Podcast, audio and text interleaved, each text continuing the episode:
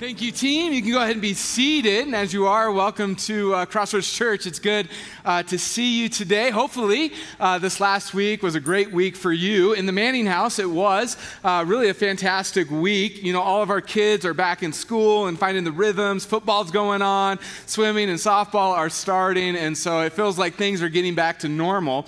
And what particularly made this week really good for me is on Monday, I got invited to Star Wars on the Rocks, where they showed um, the return Return of the Jedi at Red Rocks. I affectionately called it Nerd Night, uh, Star Wars Nerd Night, and it was fantastic. I'm telling you, it was like a great, great experience. In fact, if you want to nerd out on Star Wars later and see the real Death Star in our galaxy, I'll show it to you, all right? So that's, uh, that, that happened on Monday. And then it all culminated uh, yesterday. Two of my best buds, Jason Feynman and Mark Perry, and I, all did a triathlon together, a triathlon relay uh, yesterday up at Boulder Reservoir. And check this out we got fifth place. Like, yeah, I mean, it was it was awesome.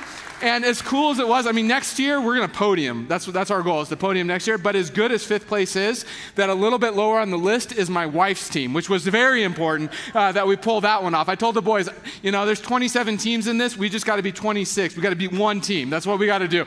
And so we pulled it off. I paid for the registration. I'm having a good time. And so hopefully uh, your week was as good as mine. Uh, today, if you are new, uh, my name is Matt Manning. I'm the senior pastor uh, here at Crossroads Church. And today, uh, we continue our journey through the study uh, of the book of Acts. Uh, for, we've been in the book of Acts for quite a while now, and we're taking it in seasons. It's such a really long book that we broke it up into sections. And really, what we've been watching is the church, really the origin story of the church. That's what Acts is all about. Is the story of God's people, not just a building, but really the movement of God's people of really spreading the gospel. It began in Acts chapter 1 when Jesus really initiates the church as he ascends into heaven. It continues through the book of Acts, through all of the gospels, through our lives today, culminating ultimately in the book of Revelation and in the end times. And so we are a part of what we're reading every week when we gather together.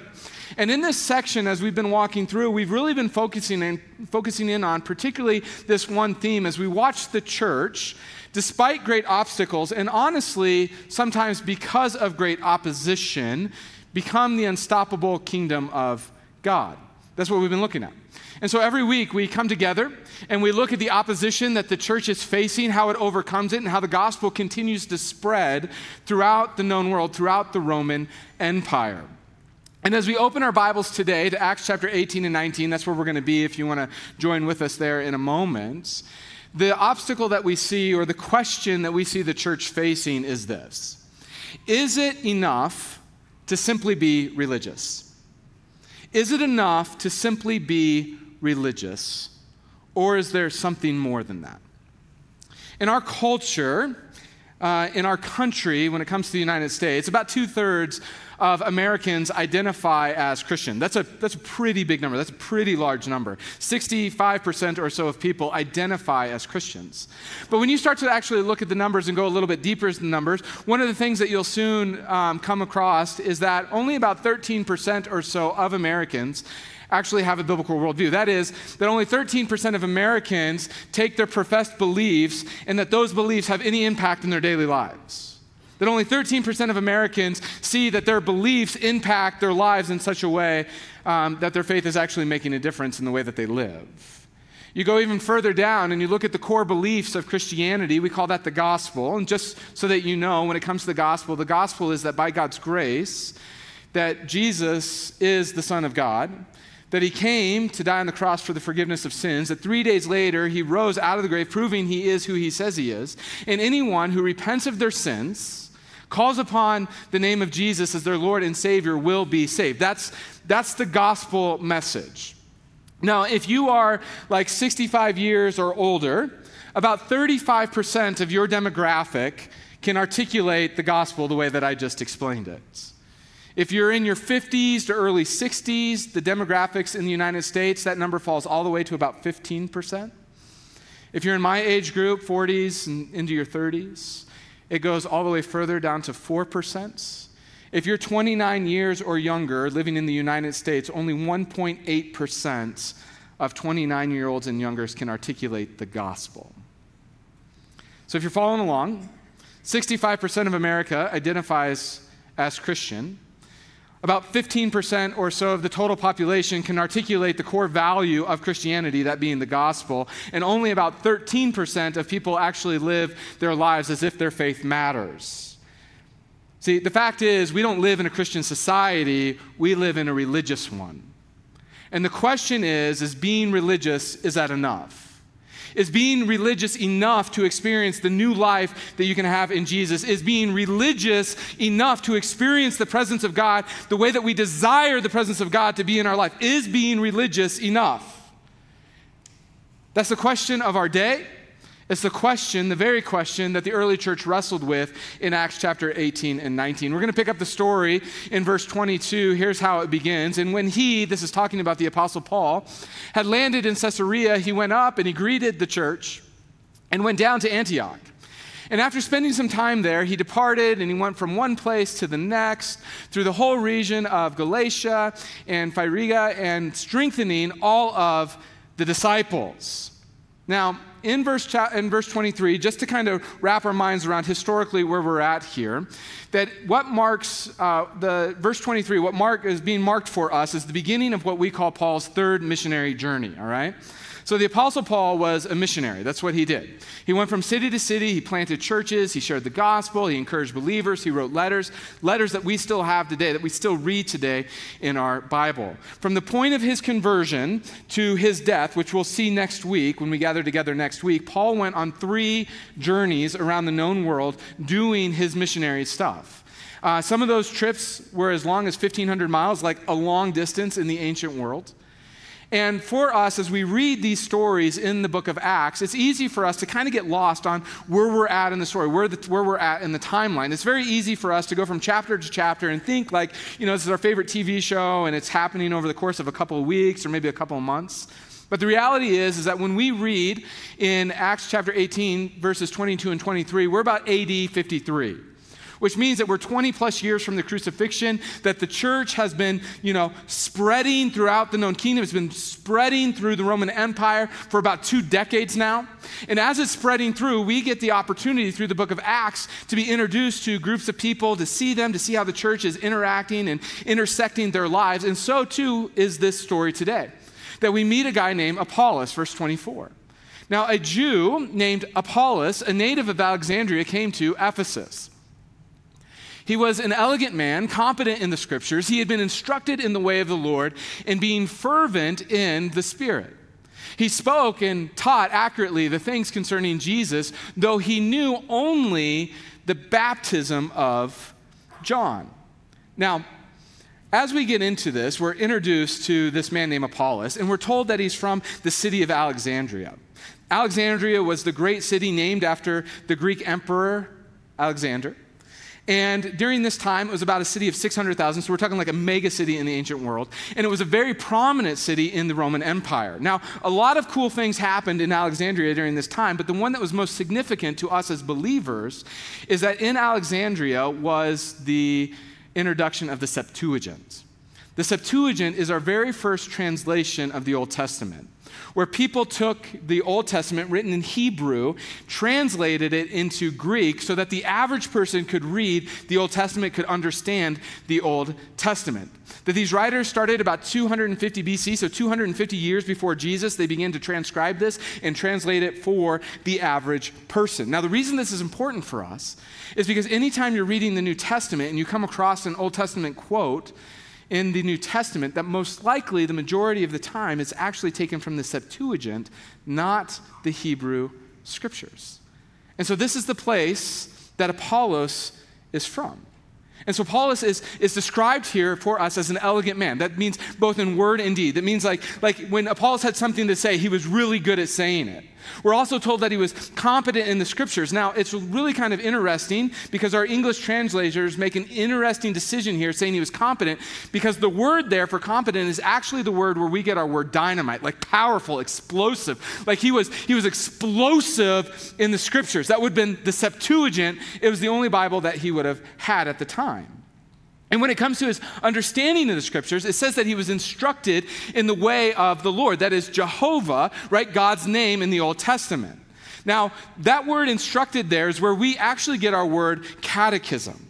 So it's not like this informal training, you know, where he's just kind of hanging in and, and, you know, opens up the scriptures and whatnot. Like he was formally trained, like he was formally trained in the Old Testament scriptures, probably from the disciples from John the Baptist. See, if you're like trying to place as we kind of go through all of this, like who's John the Baptist, remember that John the Baptist was Jesus' cousin. And the divine purpose that he had in his life is that he was the herald, he was the one proclaiming that a Messiah was coming that God had not forgotten the people, that a Savior was on the way. And the reason that we call him Baptist is because when he saw Jesus, he was hanging out in the Jordan River, and he's the dude that got to baptize Jesus. So he gets the name John the Baptist. Now, history tells us that John the Baptist had his own disciples, and those own disciples went out as missionaries proclaiming the message of John that God had not forgotten the people, that a Messiah was coming, a Savior was coming. And along the way, they would set up schools and they would train people in understanding the Old Testament. And most likely, John's followers, as missionaries, went out, covered the area, and Apostle, uh, Apollos learned under them about Jehovah, about the Lord our God. It also tells us that, that he was fervent. Again, an interesting word. It actually means boiling. We'd probably use the word passionate, that he was passionate about the message that he was proclaiming. Now, I know all of this detail that I'm getting, giving to you. You're like, come on, Matt, get to the point, right? This is a bit laborious, but it's all here for us to understand that Luke, the author of Acts, is showing us this man who is dynamite in the Old Testament. He's elegant in his speech that he's passionate about his message and he's accurate about the things that he's talking about when it comes to Jesus. Verse 26. So he's in Ephesus and he begins to speak boldly in the synagogue. But when Priscilla and Aquila heard him, they took him aside and they explained to him the way of God more accurately. So put yourself in Apollos' shoes for a moment, enter into the story. Here's a man, highly educated, trained in the scriptures obviously influential in one of the most prominent cities in the ancient world. And this couple comes up to him, listens to his message in the synagogue, and goes, Yeah, man, that was really good, bro. But there, there's something off. There's, there's something missing.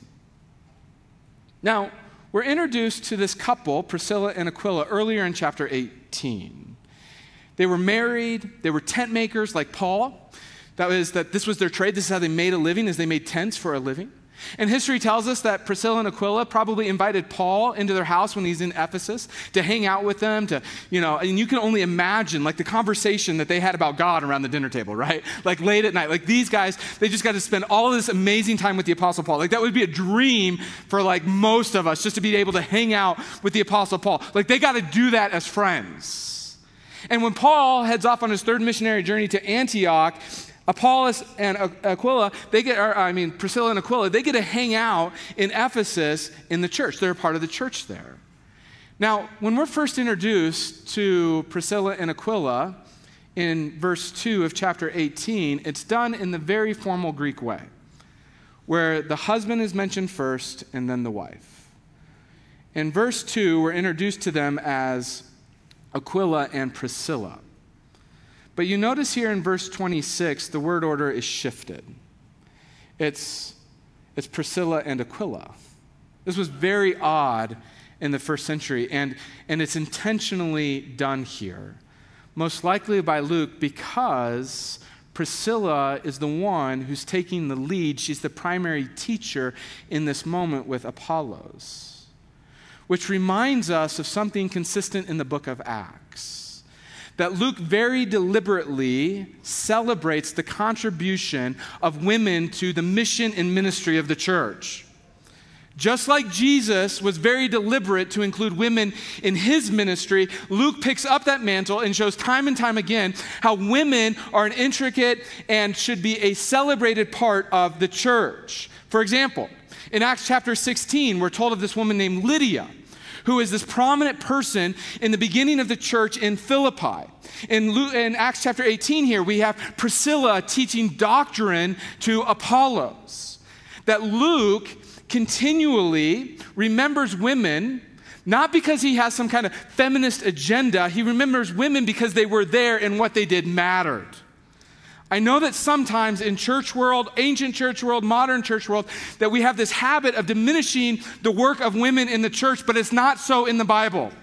That women are celebrated.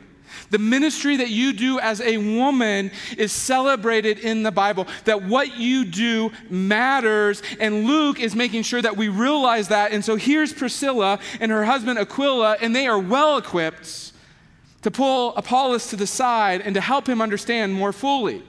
Now, the hint for us that something's off with Apollos is in the previous verse when it says that he was baptized in the baptism of John.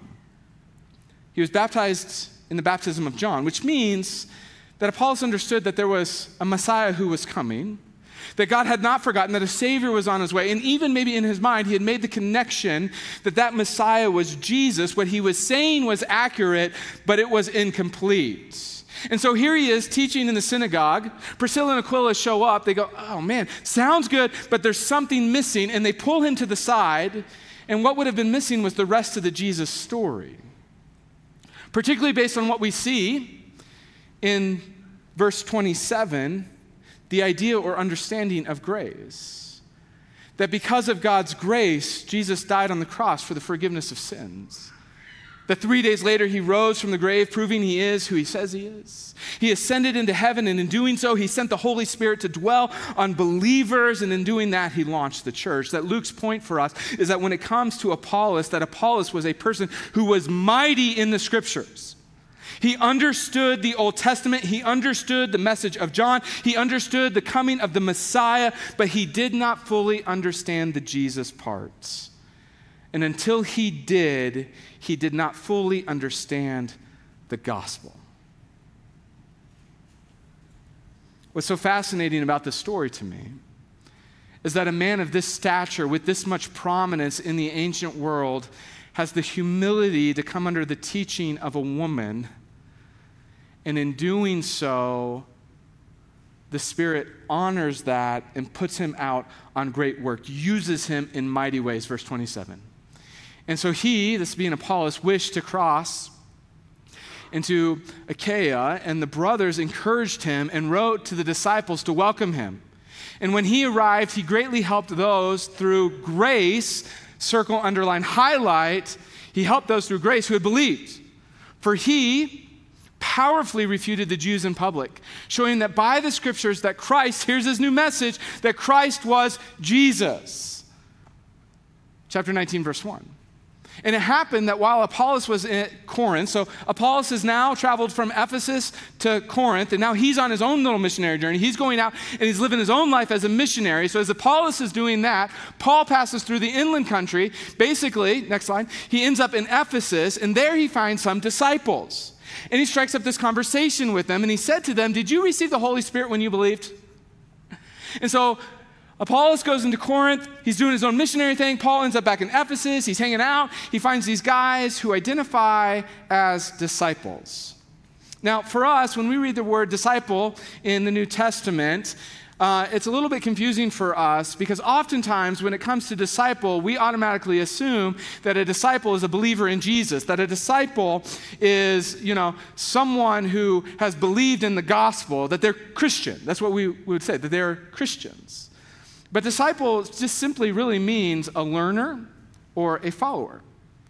And these disciples happen to be disciples of John the Baptist, which means that they were on the path of faith, but they had not yet crossed over the line of faith of trusting Jesus as their Lord and Savior. For some of you, that's how you describe yourselves, right? That you're here today and you're trying to figure out this, this faith thing. You're interested in Jesus. You're trying to figure out what the church is all about. That you're on the journey of faith, but you haven't yet made the decision to cross the line and trust Jesus as your Lord and Savior. That's where these guys are at. And so Paul's sitting there and he's having this conversation with them. And in the midst of the conversation, he realizes that what they're saying is good, but there's something that's just a bit off. And so he looks at him and he goes, Hey, bro, did you get the Holy Spirit? Did you receive the Holy Spirit when you believed? I mean, that's an interesting question, isn't it? Because the implica- implication to the question is that the Holy Spirit is an automatic when we believe. That when we put our faith in, in Jesus, that the Holy Spirit should have been automatic. So let me clarify here. That when we open our Bibles and read them, it's divided into two sections, right? The Old Testament, good. One person went to Awana, good. All right. So there's the Old Testament, right? And then we have the New.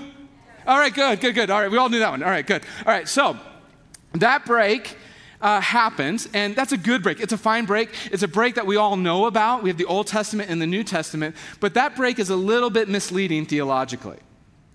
All right, so we're gonna like tip our toes, deep theological, deep theology, just for a moment. Okay, so just hang with me for a moment that when it comes to the way that we think about the Bible theologically, the Bible is not broken up Old Testament and New Testament. Rather, the Bible is broken up with the Old Covenant and what we call the New Covenant. All right? The Old Covenant is, think of the Old Testament all the way through the Gospels, and the New Covenant begins with the death, burial, and resurrection of Jesus.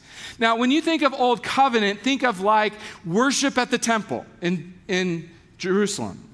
It was the sacrificial system where you had to bring animals to be sacrificed for the forgiveness of your sins. It was characterized by feast and festivals. If you could like sum up the entirety of the old covenant, it would be around the law. Remember when Moses went up to Mount Sinai, got the 10 commandments, right? The law of God. Like that was the old covenant. It was the law of God.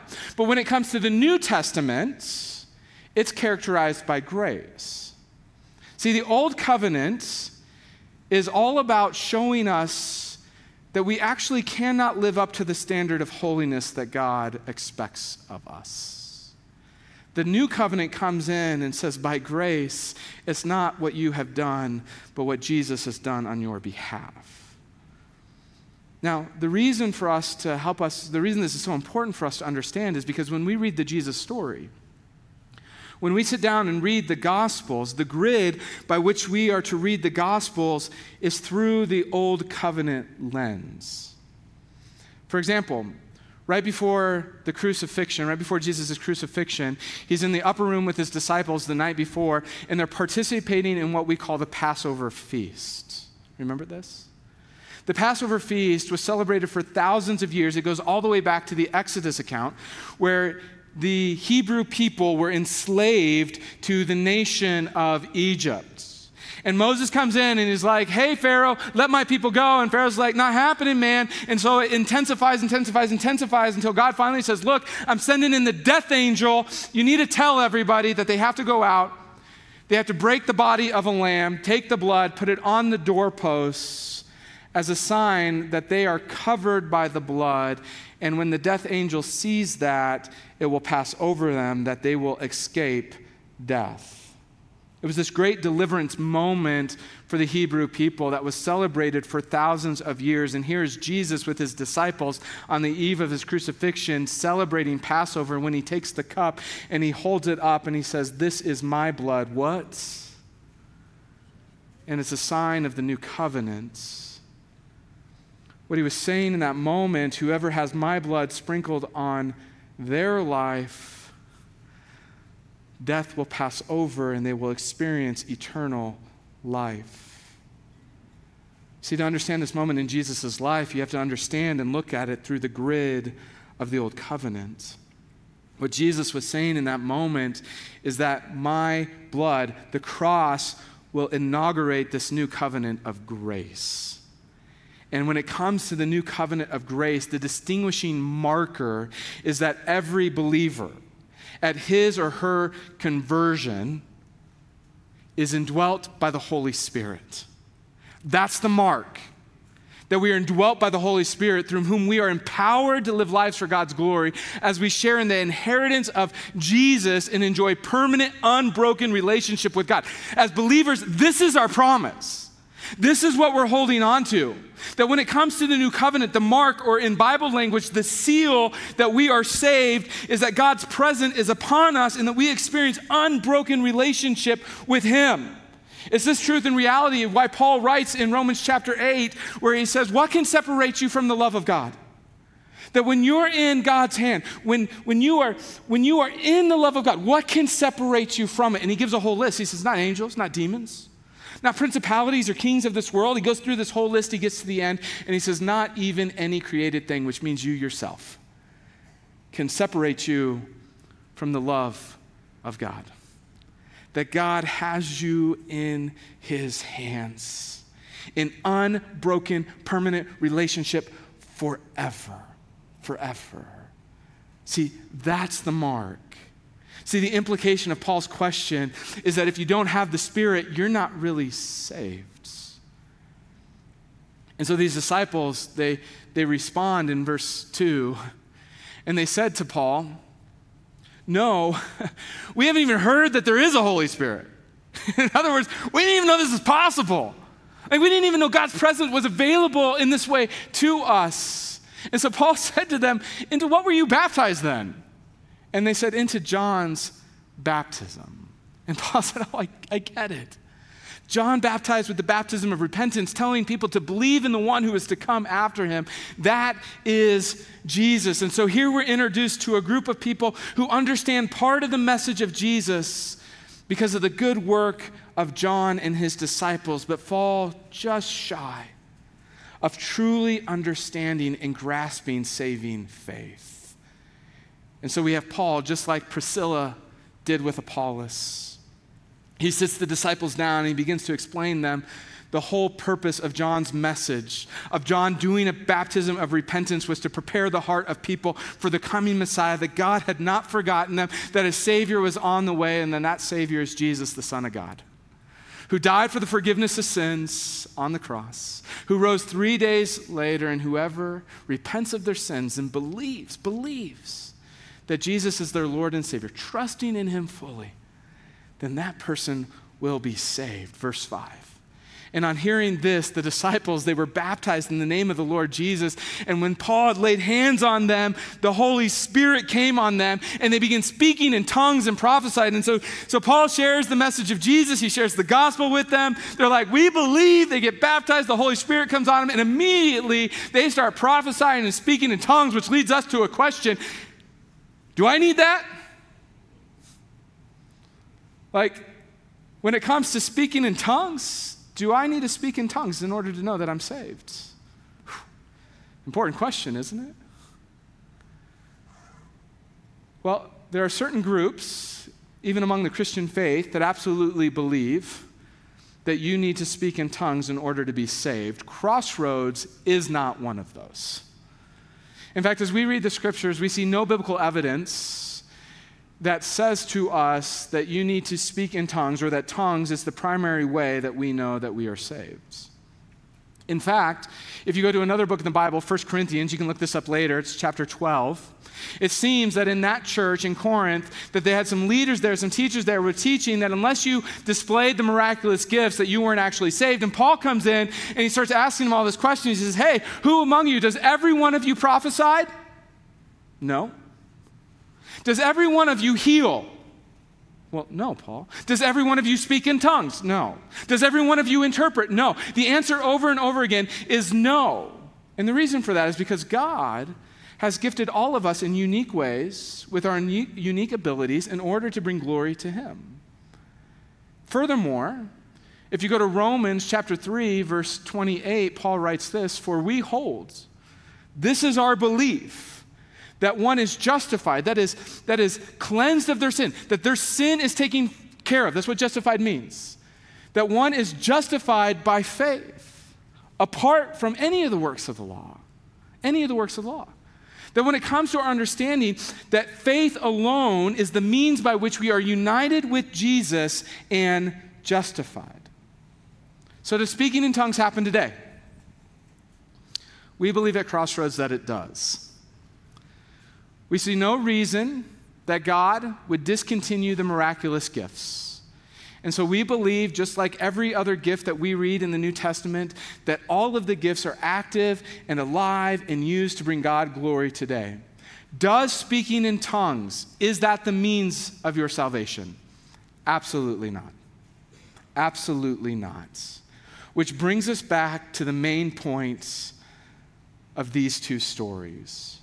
That Luke so badly wants us to see in the story of Apollos and with these disciples of John the Baptist. He so badly wants us to see that unless you get the Jesus part correct, there is no salvation. That we have to see Jesus. It's not enough just to understand the Old Testament. It's not enough to know who Jesus is. It's not enough to be baptized in the baptism of John. It's not enough to be religious. In order to experience new life, in order to experience the presence of God the way that we desire it through the indwelling of the Holy Spirit, you have to get the Jesus part correct, or there is no gospel. Now, for us, we look at this story in, in Acts 18 and 19, and we can so easily dismiss this, can't we? Because nobody's walking around going, you know what, like, man, I'm a disciple of John the Baptist. Like in our culture, it's like, John who? right? Like, like this, isn't, this isn't the world in which we live in. And yet, 65% of Americans identify as Christians, and I would be willing to bet that a large number of those people are living the Apollos life. They're living the Apollos life.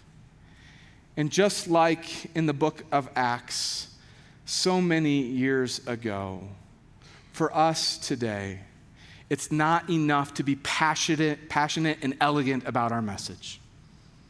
It's not enough to know a whole bunch of Bible verses. It's not enough to be a good person. It's not enough to pop in and to celebrate Christmas and Easter. It's not enough to be religious. It's not enough. Without Jesus, there is no salvation. So come on. Do you recognize today that you are a sinner in desperate need of a Savior? And do you realize that there is nothing, absolutely nothing that you can do about that reality in your life? And do you get that Jesus sent his, or that God sent his son Jesus to die on the cross for the payment of your sin? And do you see that right now, that right now, that God is offering salvation to you? He's offering salvation to you through the cross, where your sins can be forgiven, where new life can be yours, and that that is a complete gift of grace to you. And do you know that when you receive that gift of grace, that you receive the Holy Spirit, that God's presence dwells in you forever? Listen, God wants a relationship with you. That God's not concerned with how spiritual you are, He's not concerned with how religious you make yourself out to be. That God wants a relationship with you. And if you've never understood that, if you've been a living the Apollos life, if you've never fully understood the Jesus part, and you would like the opportunity to ask your questions and to get real answers, I'd encourage you right now to take out your phone. No shame in this, nobody's going to judge you. Take out your phone, text the name of Jesus to our text line, 720 513 1933. Will you pray with me? Father, we're grateful to uh, be in your presence, and as we dwell upon these words that are given to us, Lord, it is so apparent and so obvious that being someone who is religious is not enough that being someone who is spiritual is not enough. To simply identify with some label like Christianity is not enough. That without seeing your son Jesus, there is no gospel. And so today, Lord, I pray that every single person here would be able to look upon the gospel and believe to truly put their faith in that Jesus is your Son. That he died on the cross for the forgiveness of sins, that three days later he rose. And in doing so, as we believe, as we repent of our sins and trust on him as Lord and Savior, that your presence comes upon us forever. And in that, we get to live with you in permanent, unbroken relationship. God, there's something to that, knowing that you walk with us in our lives, at our house, with our children, in our jobs. Lord, as we're enjoying the creation, that you're right there with us, that you want to be with us. And so, Father, for those of us who have believed for a long time, I pray that you would remind us to center our lives around the gospel. And for those who are on the journey of faith, Lord, I pray today brings a little bit more clarity, inspires some questions that they could ask in order to truly understand the Jesus part of all of this. It's in that powerful name of Jesus that I do pray. Amen.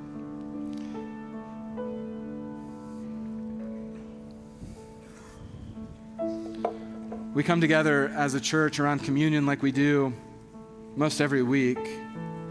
And maybe with this week, reminding ourselves with a little bit more significance that it was the body of the Lamb of God that was broken on that cross.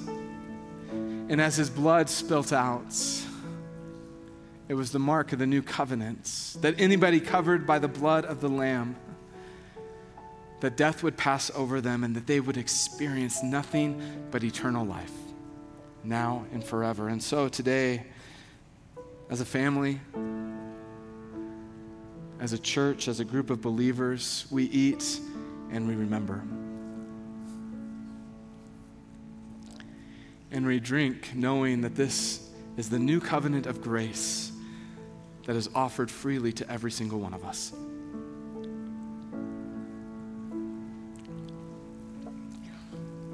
I'm going to invite you to stand as we sing in worship. If you need prayer, you can make your way to the banner online. You can click the button, but we're going to sing to our Savior Jesus, the one who makes all of this possible.